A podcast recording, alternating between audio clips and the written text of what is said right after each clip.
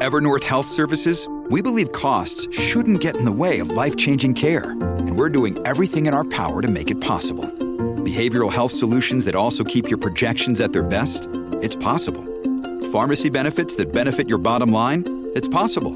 Complex specialty care that cares about your ROI? It's possible. Because we're already doing it. All while saving businesses billions. That's Wonder made possible. Learn more at evernorth.com/wonder. Well, this summer, the Township of Langley uh, Municipal Council endorsed the idea of reviving the Fraser Valley Interurban Rail Line. Now, the line was originally built and operated uh, between 1910 and 1950, and if you can believe, at one time extended from Chilliwack all the way to Vancouver. Now, the goal is to revive the line today, connecting Chilliwack to the Expo SkyTrain line in Surrey. The line would be 99 kilometers long. Now, the Langley Township resolution will be presented uh, to the Union of BC Municipalities this September uh, during their yearly um, AGM. Now, joining me now to discuss the issue is Rick Green, president of the South Fraser Community Rail Society and the former mayor of Langley Township. Mr. Green, thank you for joining us today. Good to be here. Uh, how important was this endorsement from the Township of Langley? Well, really uh, significant, Jas. And this um, this campaign goes back to when I was the mayor in 2008. I was elected in 2008, and we renewed the master agreement, which is a, it's a long, involved story. But the bottom line was we had to uh, get the support of all the municipalities south of the Fraser uh, they all passed resolutions in support of the renewal, which went to Bob Elton, of the CEO of BC Hydro at the time, and uh, we got that approved and renewed as of July of 2009, which happened to be six weeks before we would have lost this opportunity forever. Hmm. Uh, moving forward now, what happens? Well, we've been working um, quite closely, actually, with the um, after the renewal in 2009. It basically went into hibernation a little bit because, yeah, we had the renewal, but the problem was you had uh, no um, sufficient uh, energy source to move passenger rail up and down the south of the Fraser, especially into an airshed, the Fraser Valley airshed, which is known as a polluted airshed. Mm-hmm. Uh, it would have been diesel. So uh, fast forward to 2017, the advent of the Alstom Coradia iLint hydrogen train in Germany, which is uh, Canadian technology, uh, manufactured in Mississauga, Ontario. Uh, so that was up on on test runs for about a year and a half, I think two years. It got all the licensing required, and it's been in operation ever since. Uh, and it's expanded uh, significantly across Europe and now into the UK. So moving forward here in regards to the, the for for the region itself, uh, connecting um, this uh, rail with SkyTrain, what happens next? Well, what we're saying, I mean, this is the most, uh, this is a priceless opportunity for the provincial government. SkyTrain is great for uh, high density areas. Um, that's a, that's a given, and it's pretty well, um, I guess, lived its usefulness uh, now with the expansion into Langley City uh, it's not going to go beyond Langley City. It's just too expensive. I mean, the the extension to Langley City that they're working on now is, and we can argue uh, semantics here, but it's roughly three hundred million dollars a kilometer. Mm-hmm. Well, it doesn't take a rocket scientist to realize that if to get adequate uh, trans- transit south of the Fraser, uh, there's no way you could afford those that kind of a price tag. So what we're saying, this this corridor I mean, this gave us uh, this gave us rail transit from uh, uh, back in 1910, if you can believe it. Um, so, it, and it was decommissioned in 1950. The interesting thing is the provincial government uh, in 1988, when they sold off, they were uh, they were asked to sell off the whole thing, the corridor and the whole thing. The provincial government said no. They wanted to protect the corridor for private uh, to be uh, to be owned by the public. Mm-hmm and that they insisted that passenger rights be maintained on that corridor as part of any lease agreement. So that is that's where we stand right now. If you take a look at the 99 kilometer corridor, it hits um, and people say, well, it doesn't go through population centers. Well, that's the absolute that's absolutely false. Highway 1 does not go through the population centers south of the Fraser. The interurban corridor does. It protects agricultural land. We've got a massive amount of agricultural land up the valley, which would not allow for the expropriation or putting through any kind of commuter rail. We're talking about community rail uh, here. Mm-hmm. It's connecting 16 communities, 16 population centers, 14 post secondary institutions, 14 First Nations communities, uh, Abbotsford International Airport, and most of these areas just do not have any kind of um, any kind of transit, uh, either not significant, not not sufficient enough, or it doesn't exist at all. Uh, this is just a natural source of, and also clean energy. Uh, to be able to go into the, uh, the Fraser Valley airshed, be non-polluting, reduce traffic off of Highway One.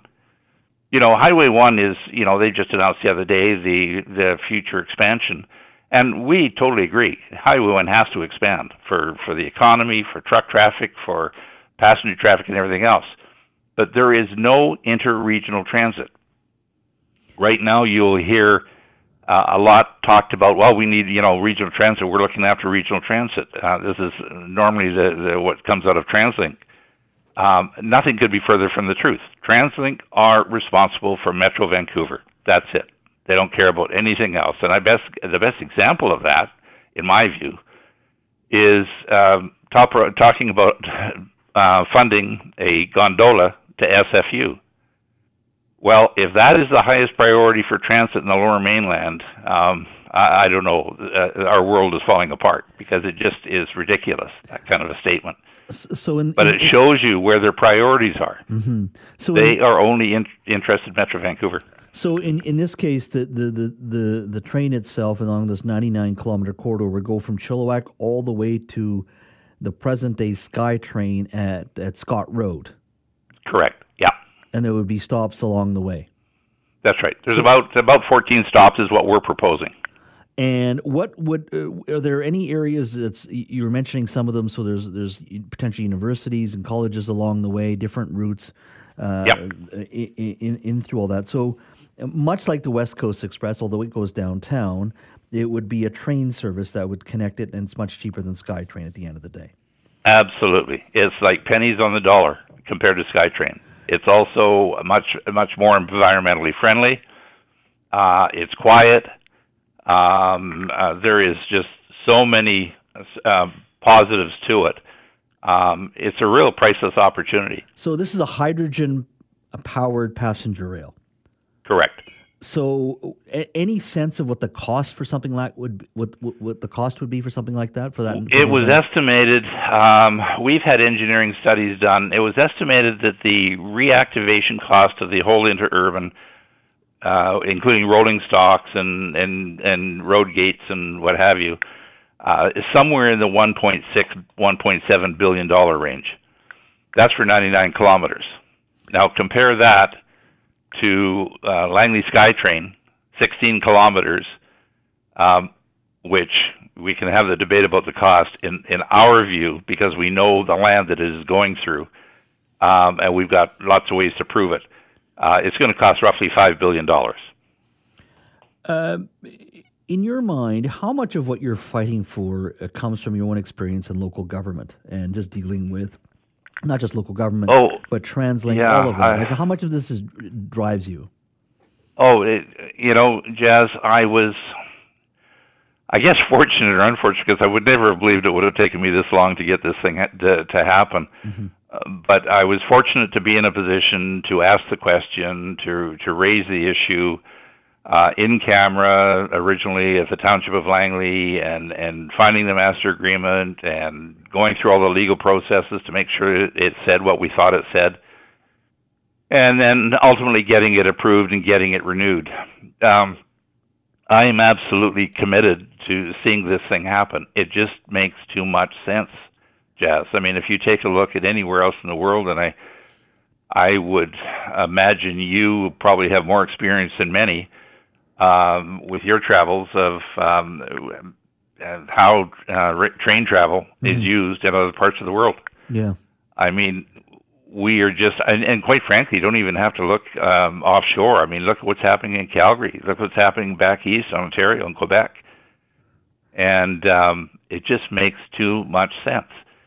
Uh, the anyway, I could go on and on. I know, I know you could. I mean, I know you're very uh, passionate about the 1.6 billion dollars. So it stops at the. Is it right at the Scott uh, Scott Road SkyTrain station? Would be. Yeah, it it basically is across the ra- what we're proposing. It's across the railway tracks from the SkyTrain station.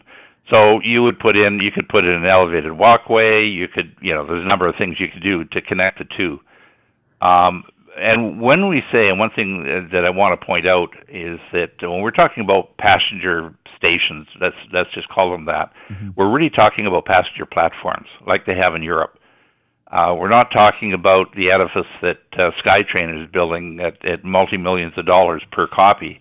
We're talking about passenger platforms, and that's all that's required in each one of these stops. Mm-hmm, mm-hmm and, and obviously would be integrated with the TransLink system. That's that that's the ultimate hope, just to build it absolutely ticket price. Yeah, now this absolutely. Would, uh, this would lose money in the sense of you know this capital cost to build it, but the operational side, most transit generally loses money. I would think. I absolutely. Mean, yeah. Yeah. Just, just like West Coast no Express. Question. Yeah. You know, I mean, well, look at it this way: West Coast Express right now is TransLink um, and the West Coast Express uh, division is is paying CP Rail twenty million dollars a year just for the lease of the railway tracks. Mm-hmm. Think about that: twenty million a year just for the lease of the railway tracks, and they get five trains in and five trains out a day, only on business days. We're talking about an operation that's going to operate seven days a week, sixteen to seventeen hours a day. It would have uh, possibly rush hour. Rush hour frequency would be roughly every half hour. Uh, and this is only proposed, but we've got a number of things in place. Um, and I'd be more than happy to send you, if you're if you're interested, a copy of a community business case that we've developed for the government. Um, all cabinet ministers have received a copy of it, um, and a number of mayors. Um, but it is a, a, a comprehensive um, capsulation of all of the information. I mean, we did a Mario Canseco research poll here two years ago because one of the things that you know we always knew anecdotally that we had the support of the community, and that's because it goes this this campaign goes back two decades if you really look at it. Um, so you know, I thought, well, you know, that's great. You know, we we love it. We're we're passionate about it. We think it's the right thing, and we think the public do, but we can't prove that to government. Mm-hmm. So we did a poll uh, from North Delta out to um, out to Chilliwack. Eighty-eight percent supported it. So what what is the challenge? Do you think? I mean, is it just because we've in love with the system and the SkyTrain? Look, it does work in urban areas. It's a world class system, but it is expensive. But it does work, and Surrey's going to get eh, continue to grow. Langley's going to continue to grow. Incredible density is is already there and coming even more so in both communities. So I can understand why SkyTrain works, and there may be more SkyTrain along King George. Eh, but in regards to moving people in from Chilliwack all the way to a SkyTrain system in, into Surrey. Uh, why has there been this hesitation? Why has it taken this long for these communities? I really think that it is just it's just living on living on past, um, I guess, past history. Nobody's ever really thought about it. It's never really been available. Uh, gee, do we want to make this big of a jump? Um, I'll, I'll give you an example to uh, and a comparative look uh, to a way to look at it. Mm-hmm. SkyTrain in Metro Vancouver uh, winds and weaves its way all through Surrey and Coquitlam and and Poco and and Vancouver. Um, but when they when they put in every section of SkyTrain, they reconfigured the bus routes. So it's what we call a spine and rib system. So the spine obviously is the SkyTrain uh, SkyTrain system, and the ribs are the buses, which are rerouted and they connect up to, in many cases, the rail the the transit hubs, which is the SkyTrain stations. Same thing would apply south of the river. All of the 14 to 16 locations that we're talking about would be the transit rail hubs. The the bus transit to connect up to that would would service that, and so the uh, obviously the interurban would be the spine, the bus routes would be the ribs, and they recon- they connect up. So in many cases, and I've got it all spelled out in our community business case, um, in terms of the connection, the the, the connectivity, uh, the the road connectivity, the the transit rail connectivity. Mm-hmm. So it's um, it just it makes too much sense. Yeah, well, it's very interesting, and and uh, look forward to having you on the show again because uh, it's one of those things I think that will grow in regards to support because there's a lot uh, riding on it, and, and, certainly a region that is going to continue to grow. That's for sure. Uh, thank you so much for your time today, Rick. No problem. Anytime.